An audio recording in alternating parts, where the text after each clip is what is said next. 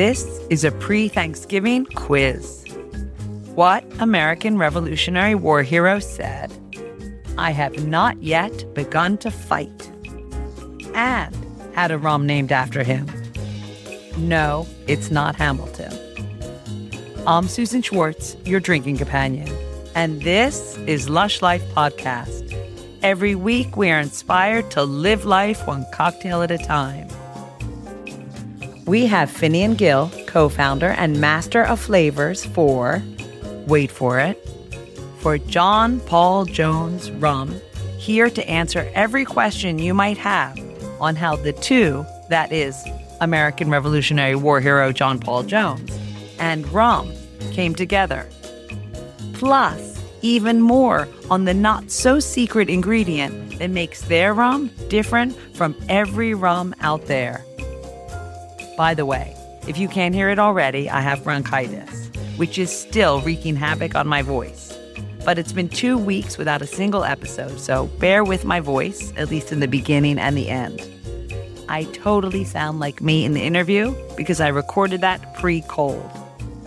Now, let's begin to drink. I think John Paul Jones said that too. I think I'm supposed to say, I have not yet begun to fight. Right? Yeah, exactly. We're talking So- about John Paul Jones here. I have the right guy, right? Yeah, exactly. No, his most his most famous lines in one of his most famous battles. About halfway through, he was asked from the opposition captain, you know, do you surrender? He said, "Surrender. I, will, I have not yet begun to fight." I mean, that's what I was taught. Remember, he is an American war hero, American Revolutionary War hero, should I say. Hundred percent. When I saw a rum that was called John Paul Jones rum, I was like, what the heck? Why him? Why rum? Everything. And I just had to have you on the show to find all these things out.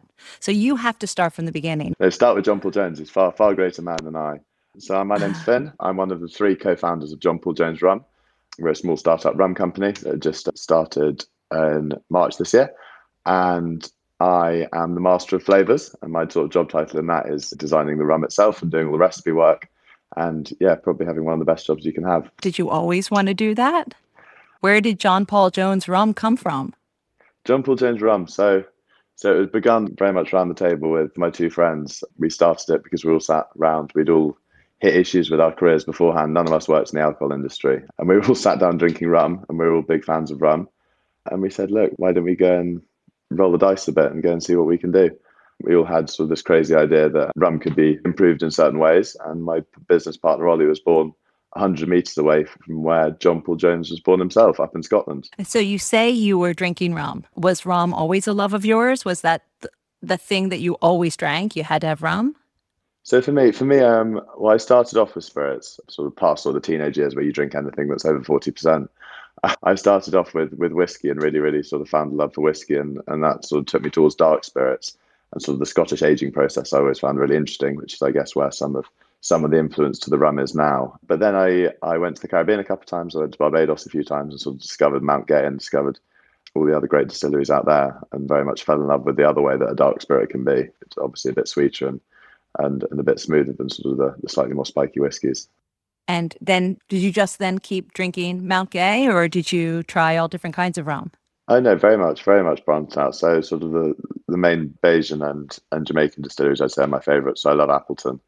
Um, and our, our base level white rum, as I'm sure I'll explain later, comes from Jamaica, and that is that is due to sort of some of my underlying passion and love for, for, for rum making out there. It's where it's where rum was born, and it's absolutely sensational stuff. So when you say you you wanted to start a rum with two of your friends, where did you even think of beginning?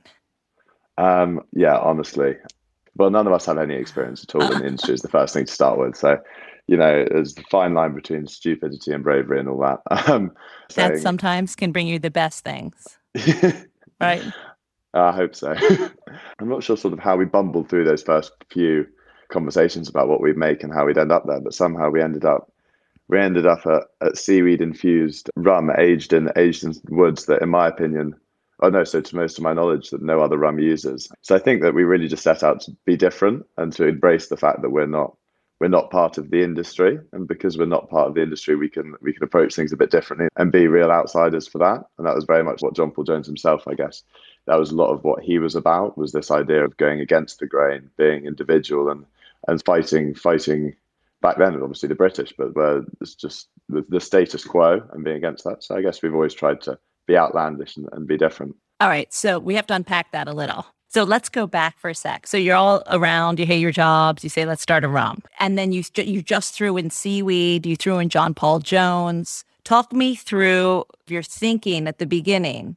Which came first, the John Paul Jones, the seaweed, the living near John Paul Jones, all of that so, stuff? How did you decide to incorporate it and the kind of the linear way it happened? Yeah, so the chronology was that so my business partner Ollie lives up in Dumfries in Scotland. And as some people don't know, John Paul Jones, yeah, was born about 100 metres away from him in Dumfries and learned to sail on the Solway Firth. And his first adventure started off there up in Scotland. So Ollie, uh, my good friend and business partner, he, because he's always lived so close to it, you know, his old cottage is now a museum, has always had the story of John Paul Jones very much a part of him and has always wanted to turn that into something. And sort of came up to me and said, look, um, I want to make this and I think it should be a run because when John Paul Jones died, his body was perfectly preserved in white spirit rum as well. So obviously rum was the spirit to do John Paul Jones in. But he came up to me and said, Look, I, I've got the story, I've got everything else, but I'm not that clued up on spirits. You know, I only had a I had all of my experience was the other side of the bar to the one that you'd hope. But uh, yeah, I really went and tried to um to take some of his story and put it into the rum, which is I guess how we got to seaweed, because obviously as a naval hero and you have this abundance of seaweed growing or washing up on the shores in Scotland, it seems silly not to use what Mother Nature was providing for free. And there was this perfect accompaniment for rum in terms of flavor profile because sweet and salty obviously go so well together. If you think of salted caramel and stuff like that, everything just seemed to align that seaweed had to be had to be in there somewhere. Wait, we have to go back to the seaweed for a sec. Is it that Ollie was walking on the beach and he saw some seaweed and say, "Hey, let's throw this into rum"? I mean, were you thinking about flavors and what could be different, and that you looked across and saw it? how we got there. So to be honest, um, because we were born out of lockdown, a lot of our flavour experimenting went on in my kitchen counter. We got a lot of things wrong, and I was trying to do something really conventional and do a sort of conventional spice rum. So I was playing with sort of nutmeg, cinnamons, all those sort of those sort of Christmas cake conventional spices. But then one day, well, that went wrong hundreds of times, and sort of tried some disgusting rums and said, you know, I'm going to stop trying to to replicate what other people do and do something different and we always wanted to use some ingredient that came from from Scotland or some ingredient that came from from the farm or from the estate that now is around where John Paul Jones was born. So honestly, I just sat down with Ollie and said, "Look, can you describe me what is what is around?" Because obviously we couldn't go; it was over lockdown. So you know, I'd be probably sat on a Zoom like this. I said, "Look, can you just?" Um, I'd been up there before, but you know, we ran through and said, "Look, what's around? You know, what what woods there? What um, what grows on the shore? What do you have growing on the estate, etc., etc., etc." And then when he said seaweed, it sort of all clicked together that you know that's an ingredient from the sea. It provides that salinity and that flavor profile that matches. And also, I'd always a sort of thing running alongside that that works brilliantly is because we add peppercorns as well. You end up that we basically season our spirit. We add salt, we add seaweed that adds saltiness, and we add peppercorns. Obviously, add the pepper, which if you you know in terms of anything with food, you'll always season it. So um, so that's worked really well. That being a big foodie as well, we could season. We could basically you know grind grind salt and pepper into our into our drink without without exactly doing that. Without telling trade secrets, how did you get the seaweed into the rum? Did you put it in casks and add the seaweed into it? Or, I mean, if you're allowed to tell me, I don't know. Again, I don't know if that's a big secret. I, I, I can, no, no, it's not. No, I can tell you that. So after the aging no. process, we withdraw the, the spirit from the wood and then we put it into a large, a large container. And then at that point, we do a steep so a lot of the way that we designed the recipe, I did as well, was based on the gin revolution and what they did well. So what we do is then when we have this aged and already delicious rum, we then just get a mechanical tea bag almost and dip it into the spirit. And in that there is fresh ginger at food grade. So, you know, no powdered ginger, no essences, just straight fresh ginger. Black peppercorns, again, non-crushed, again, how you get them in a grinder. And the Scottish seaweed that we've dried. And we literally just dip that in there for 24 hours and then withdraw it and then that has infused it with all these lovely finishing flavors, which don't dominate the palate, I don't think, but because of that light touch they give, just really add an extra an extra dimension and layer. And how many times did you have to, or, or should I say, how long did it take you to find that exact 24 hours? Did you try seven days first and then tried it and it was horrible? Or was this we, like a one shot lucky, oh my God, 24 hours, that's it? No, we, we tried everything a lot of times. So I know lockdown came lockdown came at a difficult time for us because it was just at the start of our process, so obviously delayed so many things. But the one benefit it gave us is time, and over that time, you know, I spent hundreds and hundreds of evenings sat at the kitchen counter with about 10 different rums that I'd spent the previous week brewing and, you know, just infusing. And as you say, doing a seven day steep, doing twice as much seaweed for half as long, um, you know, different amounts of ginger and pepper and all those different ways that you can do it. And uh, it was honestly just a refining process and, and a lot of drinking, which is never actually that bad a thing, especially when you've got not you've not got much to be up for the next day anyway. I guess not. I would love to have been there to try like the seven day one where you're like, oh my God, this is so salty. You could use this, you know, in cooking or. Yeah, it became know, really viscous and sort of know, the, the seaweed dissolved itself and you ended up with a sort of like half seaweedy soup that while being really rich and sort of quite quite nice to have one sip of, you had about three and suddenly you're like, right, okay, I need to go lie down. it's quite intense. or maybe the seven day one you can turn into a mask right? Yeah, really. Or trying to use it as a seaweed bath or something. exactly. Not a bad bath. No, seaweed and rum. Um, so once you had your 24 hours, you think, you know, this is this is going to be it. You know, this is going to be your rum. Uh, what was your next step? Yeah, so when we found that recipe, we all sat down and sort of I'd, I'd done I'd done it myself and I sort of sent it over or brought it to to Ollie and said, look, try it, Ollie and Jack and said, look, try this. I think we're there. And they sort of tried it and they're like, yes, that's that's absolutely delicious, perfect. Then we sat down and thought, right, okay, now we're gonna have to do sort of the hard work. So from there we sat down and we had to do the do the boring you businessy things that you have to do and you know apply for licenses apply for your wholesale license apply for your ability to sell and sort of do all the sort of behind the scenes things that, um, that honestly when we thought we were going to sell rum we never have to do we had to sort of produce like direct routes to market business plans and and all those sort of slightly more seriously businessy things. And while we were doing that, um, we were waiting for for that recipe to be to be implemented in our first batch to be put together. So we had a nice, I think it was a couple of months waiting for the rum to be because the white rum that we use is is shipped over from Jamaica, so we had to wait for that to be shipped over. Um, and then yeah, and then we sort of mm-hmm. it, it was this very strange day when sort of there was a knock on knock on the door of Ollie's flat, and um, someone had dropped off a pallet of rum just on on the side of the road they said, "Look, this is yours now." So, oh, oh my word, this is very, very real. Uh-huh. but it was amazing. And then it went into the barrels. How exciting! It must have been super exciting.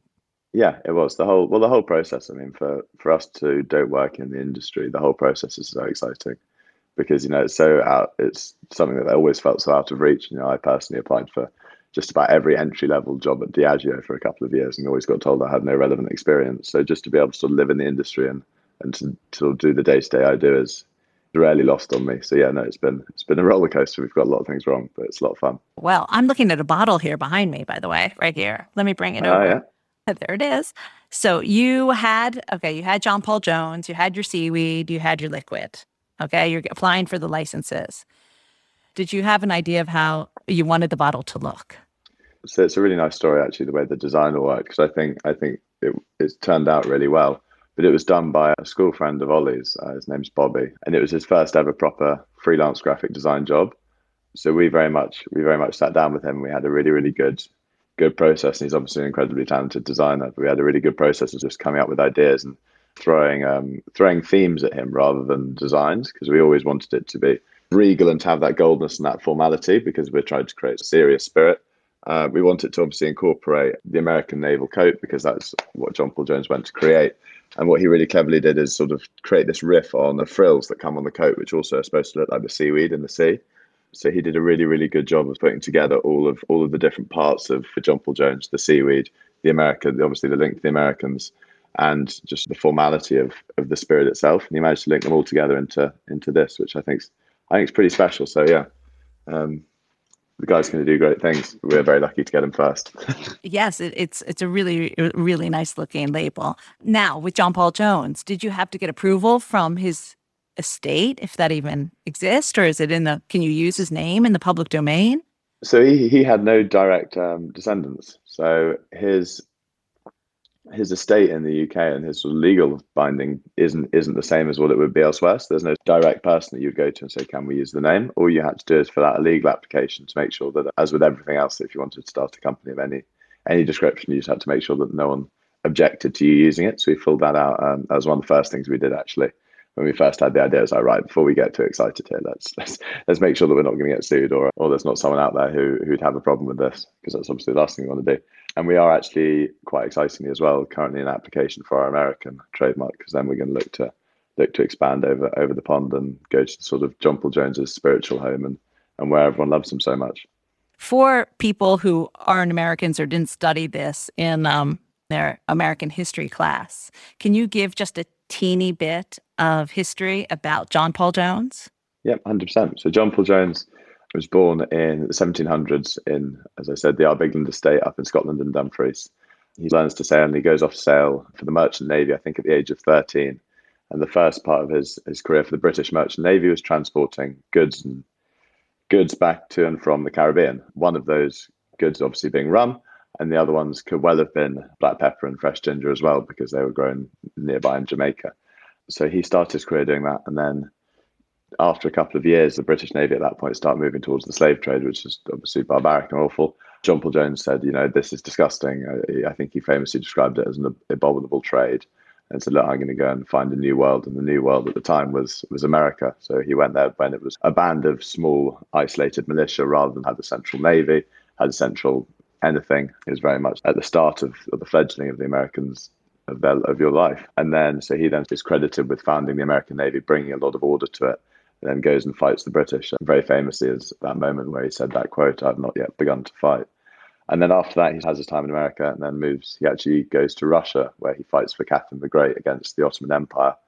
And then when he dies, he dies at the age of 46 in Paris. And when he dies, as I said, his uh, body was perfectly preserved in white spirit rum. And then actually, he was buried in an unmarked grave. So I think it's in 1905.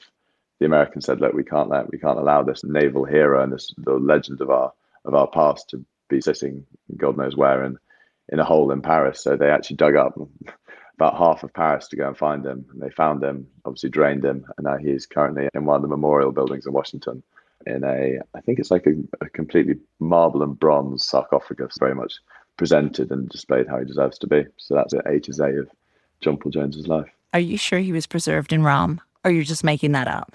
No, no, no. It was a white spirit. It was a white spirit rum. You scared me then. I was scared kidding, me because it makes a great story. Of, I thought you were about to bring out sort of John Paul Jones's diary. no, no, no. I mean, it was, um, yeah, white, white, white spirit rum.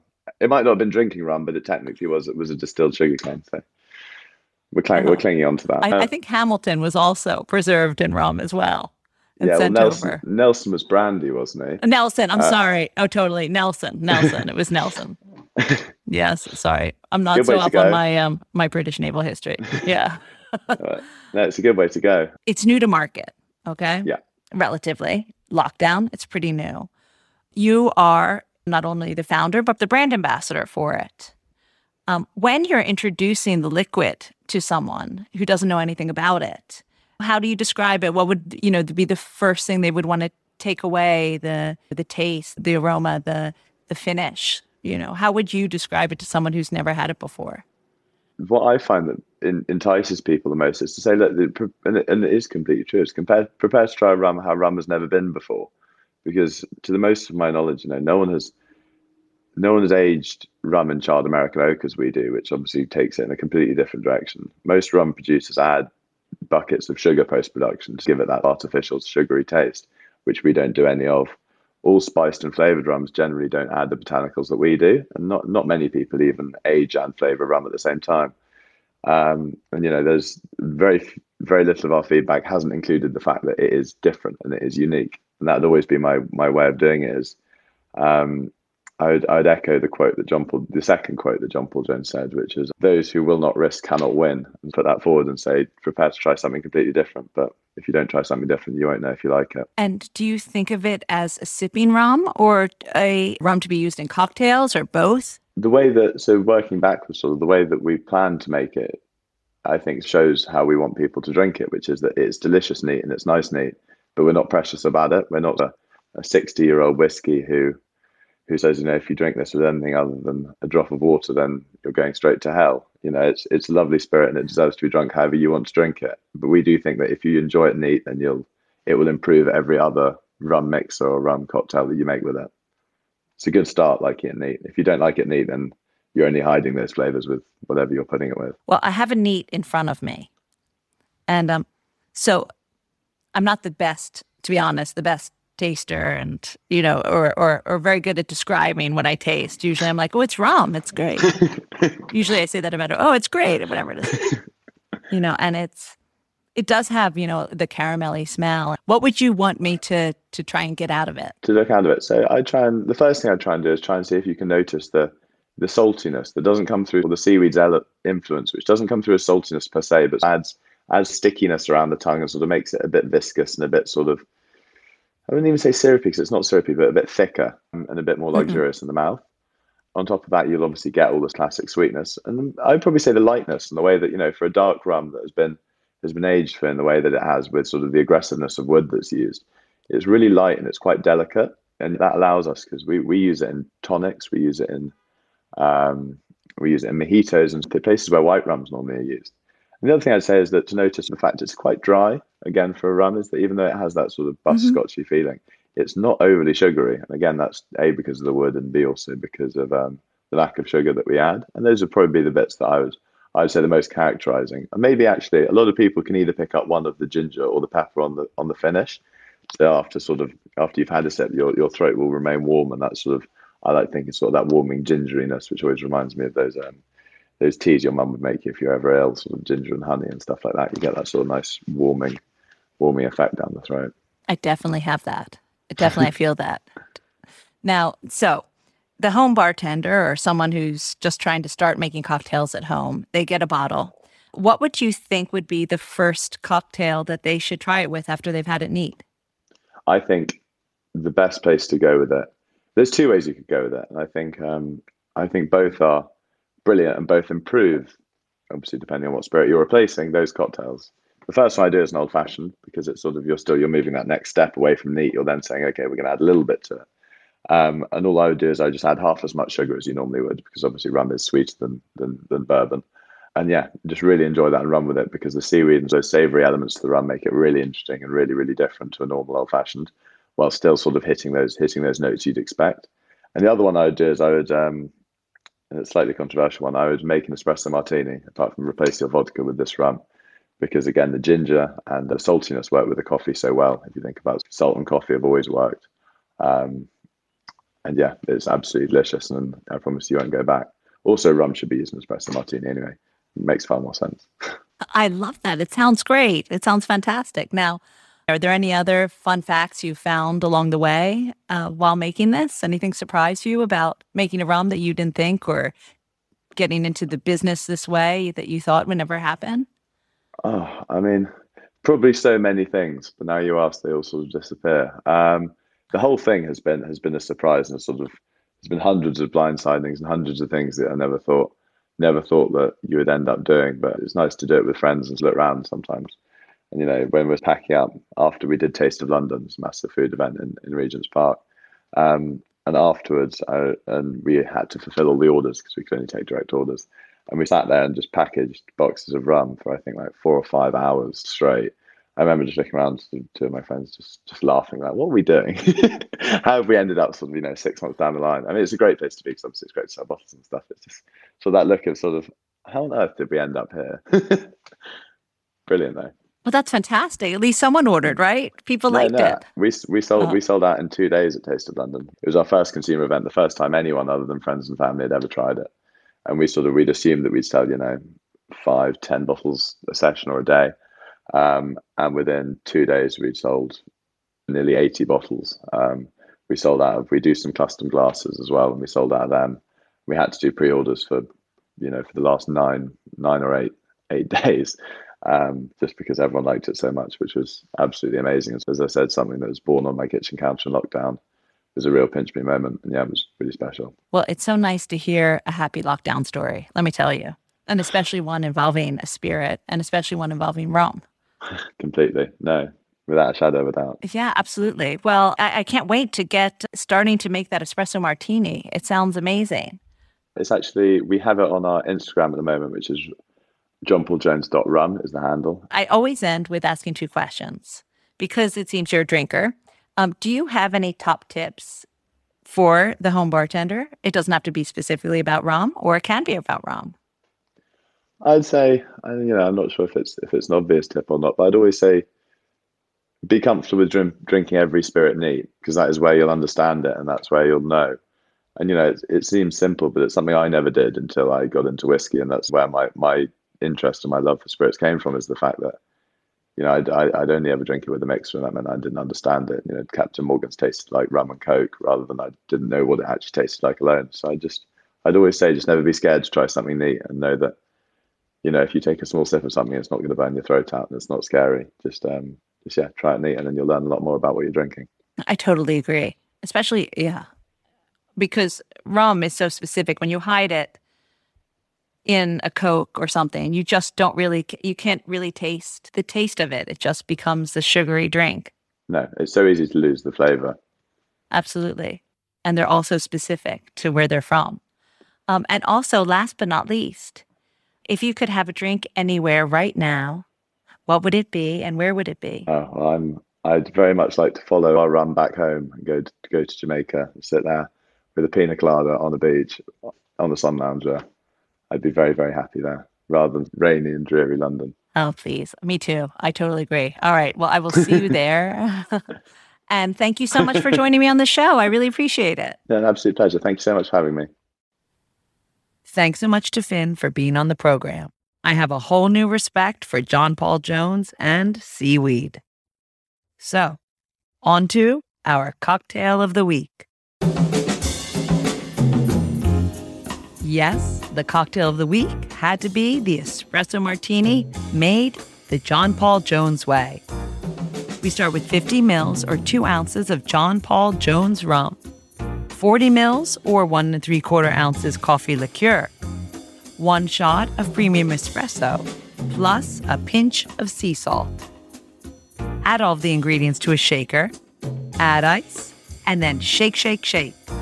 Then strain it into a coupe glass. You'll find this recipe, more espresso martini recipes, and all the cocktails of the week at a lushlifemanual.com, where you'll find all the ingredients in our shop.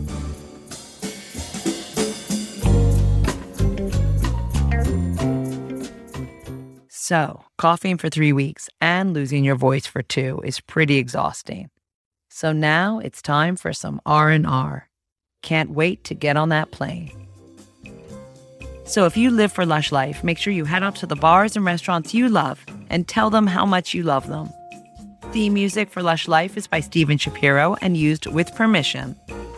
And Lush Life is always and will be forever produced by Evo Terra and Simpler Media Productions which leaves me to say the wise words of Oscar Wilde all things in moderation, including moderation, and always drink responsibly. Next time, we're heading to Yorkshire to discover what Catherine and Heathcliff might have served on those long, hot summer nights. Until that time, bottoms up.